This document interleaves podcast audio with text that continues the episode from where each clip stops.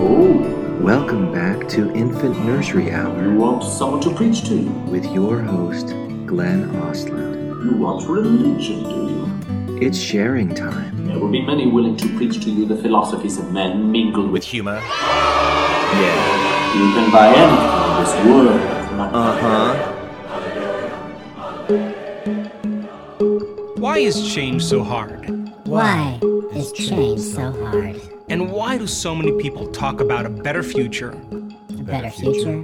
a better body, A way better body. or a better mindset? I don't know. I, I, I think my mindset's okay. But yet they can't seem to actually change on a deeper level. Or even on a shallower one. Why do so many of us wait for crisis, trauma, disease, diagnosis, betrayal, or even loss to finally make up our mind to change? I don't know. Maybe we're stupid or lazy or sinful. Ah, I'm just spitballing here. And you can say to a person, Why are you this way? And they will say, I am this way because of some experience that happened to me 35 years ago. 35 years ago. And the redundancy of that cycle of thinking and feeling and feeling and thinking conditions the body to subconsciously become the mind of that emotion. And when the body becomes the mind of that emotion, now the body literally is in the past. And you can't create a new future holding on to the emotions of your past. Well, that sucks. I believe that we can learn and change in a state of pain and suffering, or we can learn and change in a state of joy and inspiration. Which will you choose?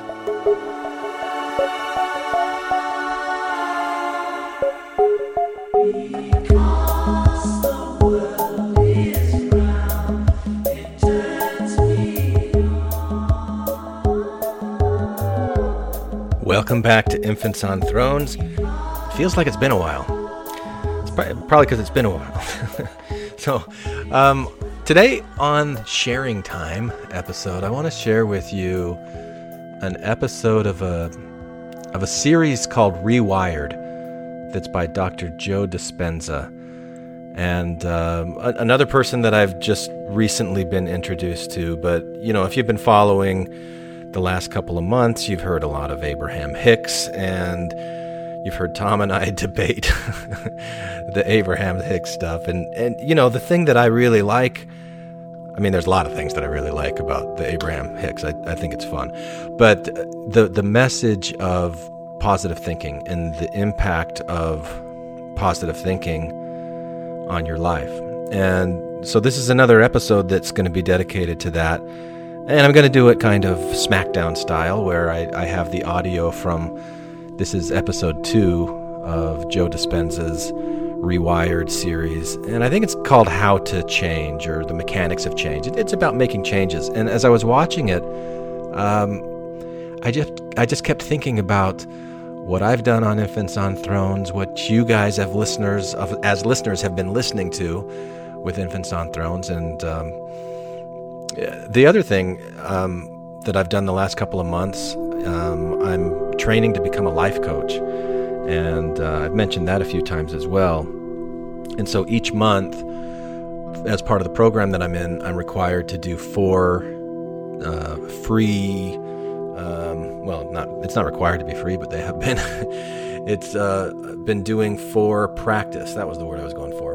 Practice coaching sessions, and I've I have really enjoyed it. It has been so fun to um, get to know some of you because you know what I did a couple uh, months ago. I, I made the request anybody who's interested in volunteering to be one of these practice life coaching guinea pigs, and I've had about um, I don't know ten or twelve of you that uh, we've spent an hour having nice conversations. Um, it's new for me, you know. Like I've been doing Infants on Thrones and then Mormon Expression before that, going on 10 years now, I think. And it's interesting because when, if you're one of the ones that I've talked to, maybe we had this conversation, but, but several people say, oh, you probably hear this all the time, but, and the truth is, I don't really hear uh, a lot. I don't, I don't hear a lot back from listeners of Infants on Thrones, and I don't get out much.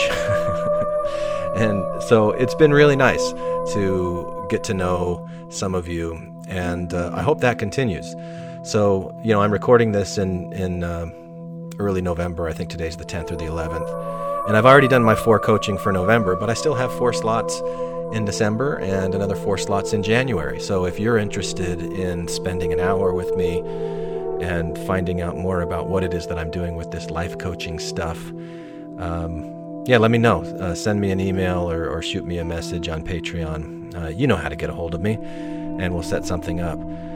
Um, w- one of the common common things from from all of these people that I've talked to have been the way that the Mormon Church impacted the way that we think, the the way that our brains work.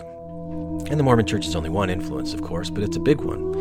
And it's especially big because so many of our family members, loved ones are still um, attending, and it, some of our spouses and some of you are still attending with those spouses and and are wondering how much longer can I do this? how much longer can I can I uh, hold on to this?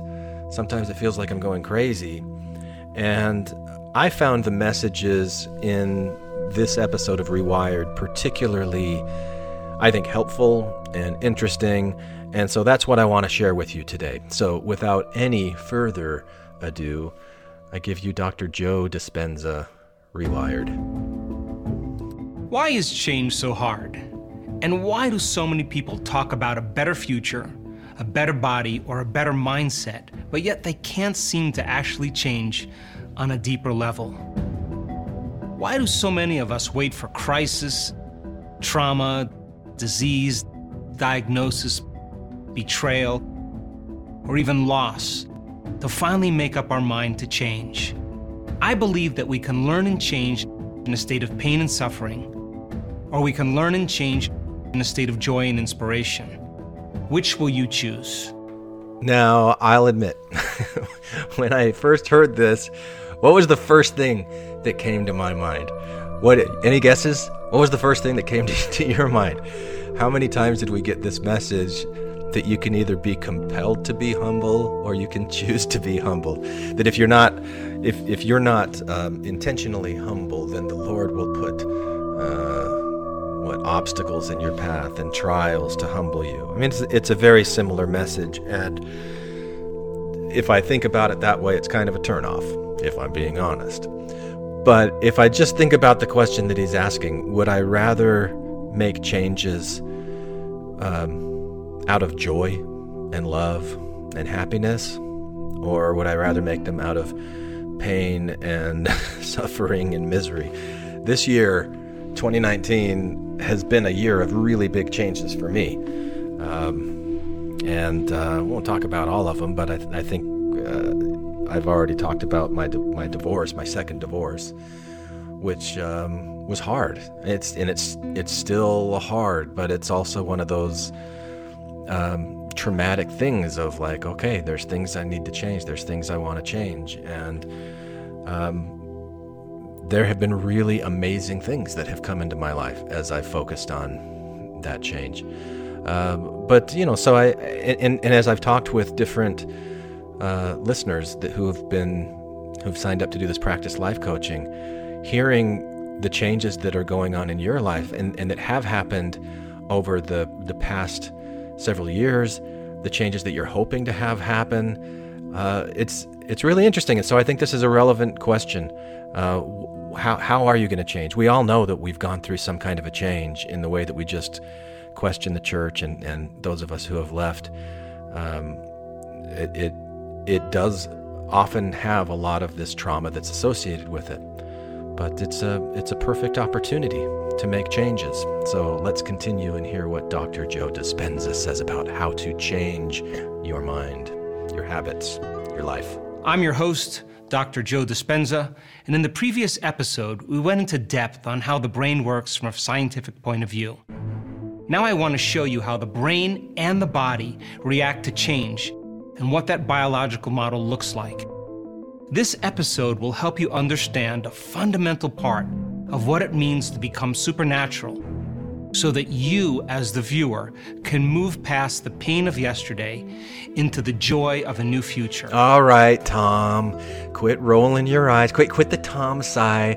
He's being playful when he uses the word supernatural. If you watch the first episode, he talks about what it means to be supernatural. And he talks about these uh, natural habits that you can get into. Um, how it's very natural to get into a habit that could lead to depression, for example. And do you want to uh, fall into those same kind of natural patterns of behavior, natural patterns of living, follow your biological patterns naturally to those places? Or do you want to rise above that and have some kind of control so that you can be the author of your own life, knowing how your own mind and how your own body work together? So, um, yeah, supernatural, man. Supernatural. Woohoo. He's just playing around. It's fun language, right? It's fun. Right, Tom? Is it fun? It's fun for me. What is change?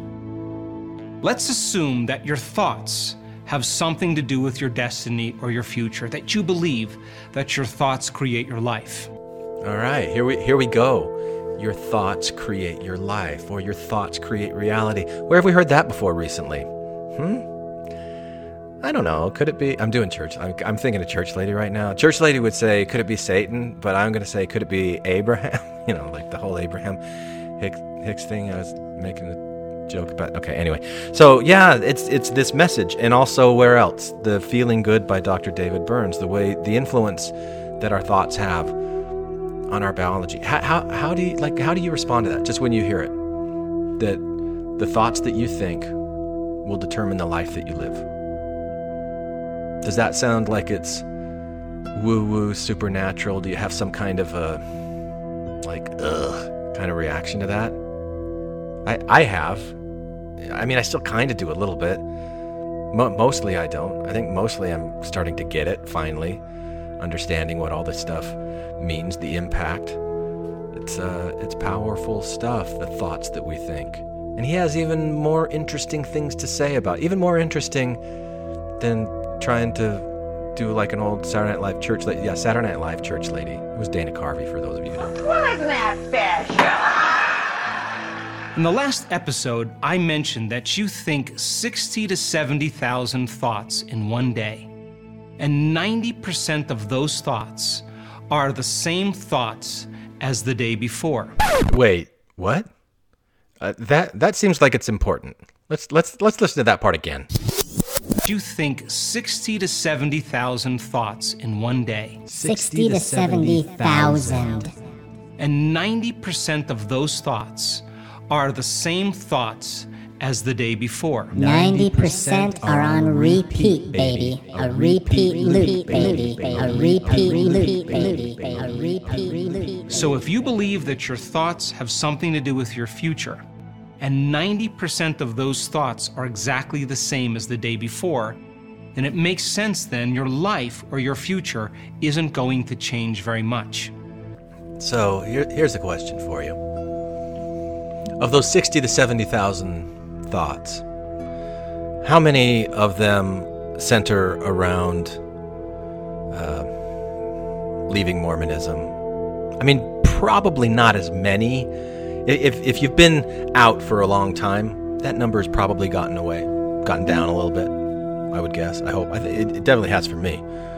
But when you're filling your head with all those things, you know, like Doesn't anyone notice this? I feel like I'm taking crazy pills. But um, I, you know, I, it just like when people get so angry that there's got to be some kind of tie to Mormonism, and like the Mormon Church is doing this, and oh, the Mormon Church is bad, and and this guy's bad, and I just don't. I, it's I'm a different person now than I was when I was doing Infants on Thrones before. I've changed, and I feel like it's these kinds of outrage, like calls to outrage. We got to fix the problems. Look at the problem of the Mormon church. There's still problems. We still got to fix them.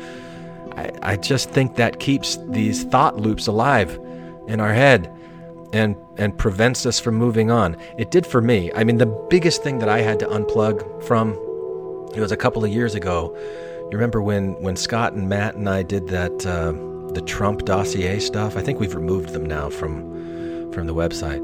But um, we were doing the, these, this Trump stuff, and I was listening to Rachel Maddow every night. It was just after Trump had been elected, and just like I had to unplug from that. It was it was taking me places I really didn't want to be. I didn't like how it felt, and um, so now you know, kind of the, the, outrage about the Mormon Church and how horrible they are to people. Um, it's not that I'm not sympathetic for it. I am, uh, but I want to say let's let's move away from that, and definitely let's move away from the victim story because the victim story doesn't help when we see ourselves as victims, and, and we deny the power that we have to actually make changes and move and improve and get away from those things. Anyway, that's how I feel. That's how I feel. because the same thoughts always lead to the same choices. The same choices always lead to the same behaviors. The same behaviors create the exact same experiences, and the same experiences produce the same emotions. And those same emotions begin to influence your very same thoughts. And everything in your biology stays the same your neurocircuitry, your neurochemistry, your hormones, and even your gene expression is equal to how you think, how you act, and how you feel. And how you think, how you act, and how you feel is called your personality. And your personality is intimately connected to your life or your personal reality. Reason this with me. There's a principle in neuroscience called Hebb's Law. And Hebb's Law says that nerve cells that fire together wire together. Kind of like the family that prays together, right? They they stay together. It rhymes. My mine didn't. Mine didn't. So if you keep thinking the same thoughts, making the same choices, demonstrating the same behaviors, creating the same experiences, and producing the same feelings and emotions for the last 10 years, it makes sense then you're going to begin to hardwire your brain into a very finite signature. And that box in your brain, by the time you're 35 years old, becomes a very hardwired set of programs that becomes your identity or personality. You know, I, I find that age really interesting, 35 years old, because that's about the age I was when I stopped attending sacrament meeting. It was around that time. Um, that's that's around the age I was when I. Um, I should probably share this with you. I, have thought about it before. It's long. Uh, it, it, this email that I wrote to my dad, where I told him, "Here are the things I don't like about the church. Here are the things that I do like about the church." Um, I don't know. I, th- I think it's it's interesting that at about the time where people would be settling into behaviors that would go on automatic. Um, the the behaviors that I settled into uh, that maybe have become automatic are challenging the status quo, um, and searching beyond uh, what I'm given, like re- really challenging, really questioning, really wanting to know more and uh, that that's kind of a pattern for me that uh, I, I, think even even the Mormon Church instilled in me this this idea that the idea of a restoration itself, the, the idea of what Joseph Smith did in seeking out further light and knowledge, and the, the promise that there's more to come. That those those things were always really appealing to me. Uh, so this this this this idea that he's saying uh, that at about age 35 is when your brain really hardens and the it's not a hard heart it's a hard brain Laman uh, from the Book of Mormon Laman and Lemuel. It's not a church lady joke. Anyway hard brained hard hearted uh, it's really interesting. It's an interesting thought. Um, how about how about you guys? How about you as listeners? What what has your experience been at the age of 35 did you did you feel like if if you went through a faith crisis after age 35 is it was it a more stark difficult one because your brain had already really settled in on these automatic patterns of TBM behavior and belief in the Mormon church? I don't know. Interesting interesting questions. Interesting.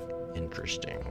And that 35 year old mark means that most people by the time they reach that age, become a set of memorized behaviors, unconscious emotional reactions, automatic habits, hardwired attitudes, beliefs, and perceptions that function just like a computer program. So now, when a person decides to change and they're using 5% of their conscious mind to go against what they've memorized subconsciously, 95%, they can think positively all they want, but that thought will actually never make it past their brainstem into their body because their thought is saying one thing and their body has been conditioned into the past. So, is that saying that positive thinking isn't effective?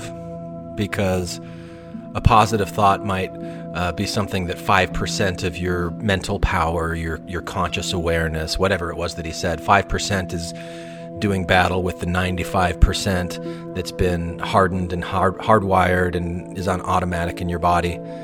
Um, so positive thinking, just really, there's no point. It's it's ineffectual. Or is he going to say that it takes more than just positive thinking to do it? I don't know. I don't know. Let's let's let's find out.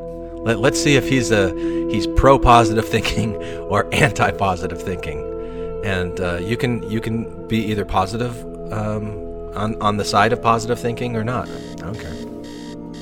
So most people then, when they wake up in the morning, they're a clean slate. They're not thinking anything. They're not feeling anything. In a matter of moments, because the brain is a record of the past. They start thinking about those problems, those problems in their life that are associated with certain people, and certain objects and certain things at certain times and places. The moment they start thinking about those problems, they're thinking in the past because they are memories from the past. And every single one of those conditions or problems has an emotion associated with them. And the definition of a feeling or an emotion is a record of a past experience. And the moment they get in touch with those familiar feelings, and those feelings are driving their thoughts, and you believe that your thoughts have something to do with your destiny, we could say then they're thinking in the past. And as long as they're thinking in the past, their past will always be their future. You know, something that's really interesting to me is the relationship between thoughts that we think and our brain's response to those thoughts. Um, in, in the way that the, the brain creates this biochemical response that is experienced in our body as an emotion or as a feeling. And so, if I understand right, what he's saying here is that these biochemical responses that our brain creates, these feelings, these emotions, are tied to the thoughts. And the, the, the more we repeat those thoughts and repeat those um, biochemical. It's like we're, we're giving ourselves a, a, a, shot, a hit of this biochemical response. And it's something that we can get addicted to. And we can get, so we can get addicted to our thoughts. We can get in this cycle of addiction on something that seems very familiar to us. We, we've been thinking this way, we've been feeling this way, even, we feel, even if we feel shitty. We can get used to it, and, and because it's something that's familiar to us, um, and it's not something that's unknown because things that are unknown, you know, then you got fear around that. At least it's something that you know. So, but but, it, but it's interesting to me because it, it could be thoughts that are based in the past. They're not even something that you're experiencing right now, except you're thinking about it right now.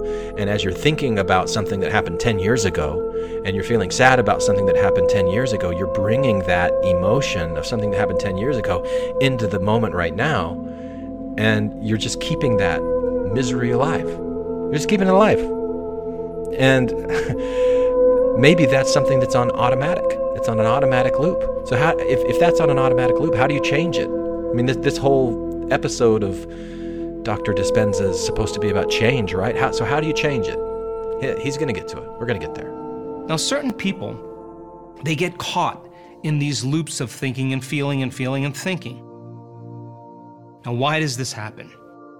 If feelings and emotions are the end product of past experiences, and you can remember experiences better because you can remember how they feel, We could say then that the stronger the emotion you feel from some problem or condition in your life, the more altered you feel inside of you, the more it's going to wake you up and you're going to pay attention to what's causing it outside of you. And when you narrow your focus on the cause, the brain freezes an image and takes a picture. And that picture becomes the memory embossed in the brain.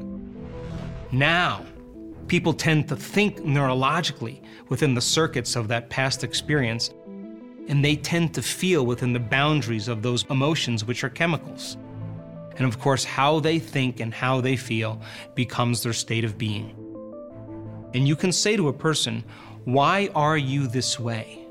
And they will say, I am this way because of some experience that happened to me 35 years ago. And what they're saying from a biological standpoint, that 35 years ago they had an event that altered them and they have not been able to change since. Do you have anything like that in your life? Whether it's 35 years ago, or 5 years ago, or 10 years ago. I'm sure there's something. I've got several. Um, my, my first divorce, I tell all kinds of stories about how horrible that was. And there's times where it gets me down. Um, and I think for legitimate reasons.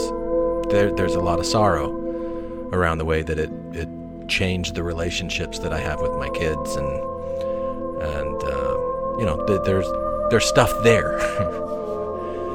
but I think I've got to be careful of it as well. I've got to be careful of these loops. And you know, when I was when I was a graduate student at Indiana University, there was a guest speaker who came. Her name was Elizabeth Loftus. And she is a memory expert.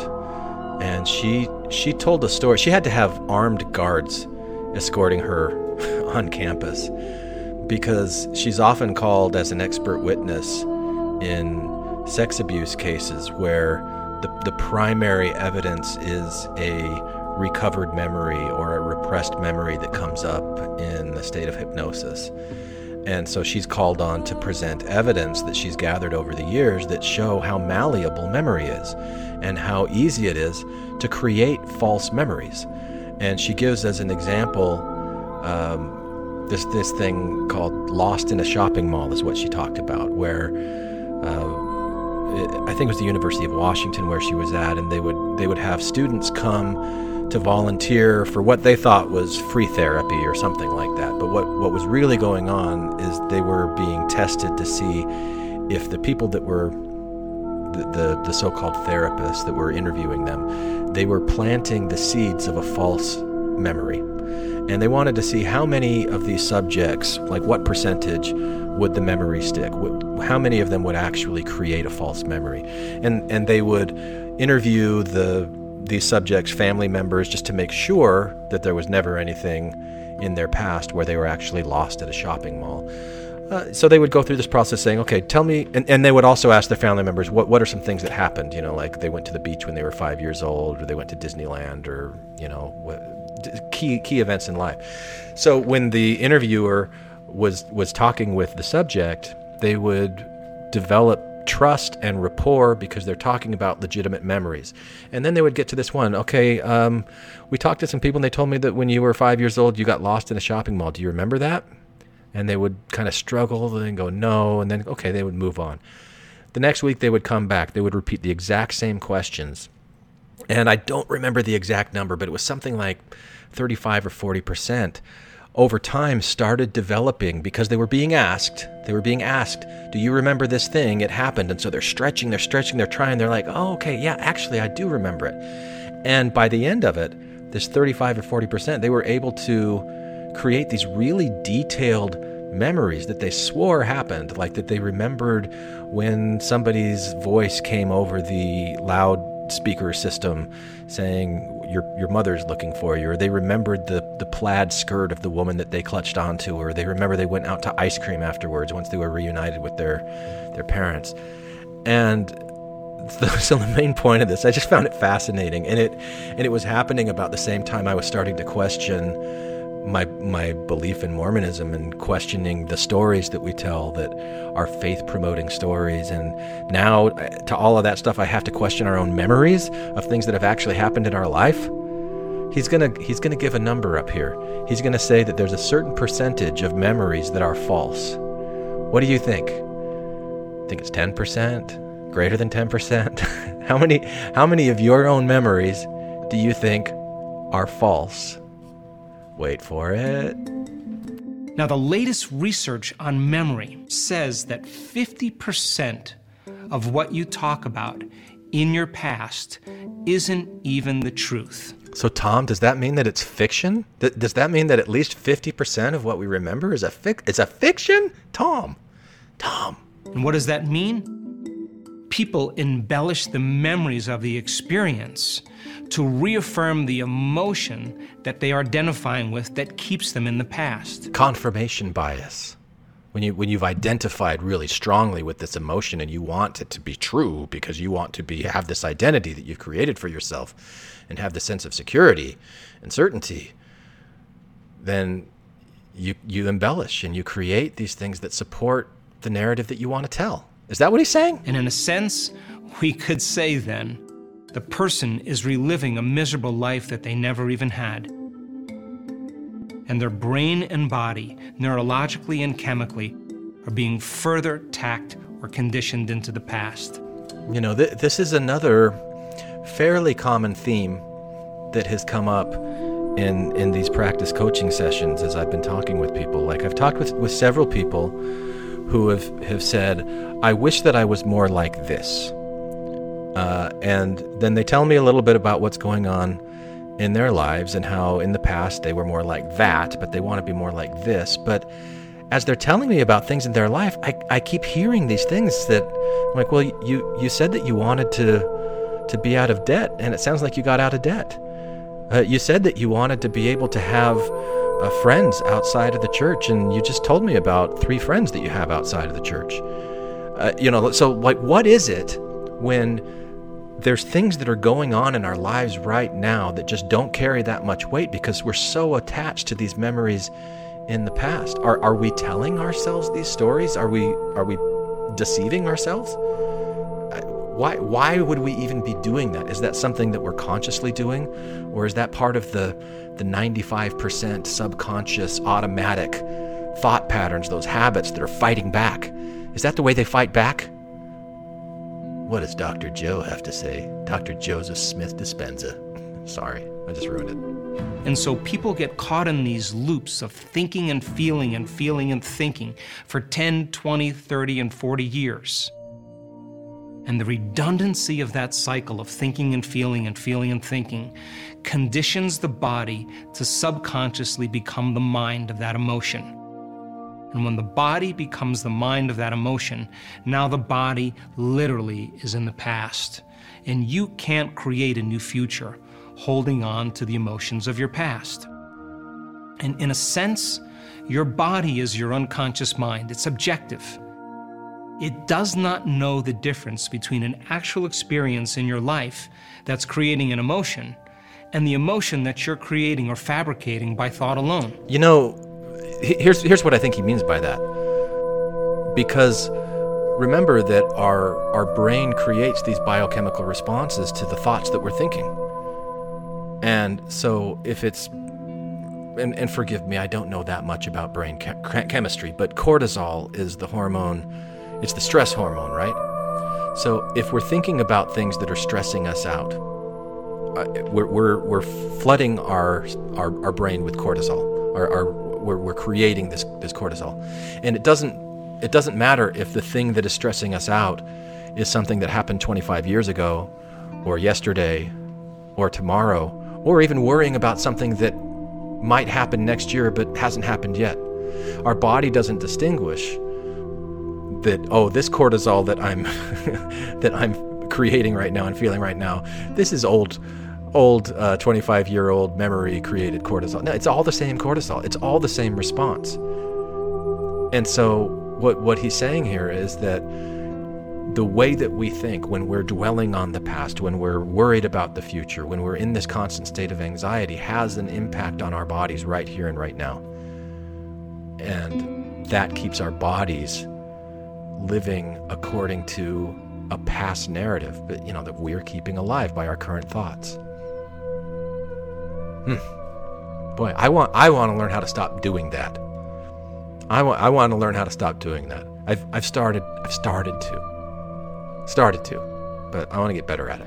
It means then that your body is believing it's living in the same past experience 24 hours a day, 7 days a week, 365 days a year.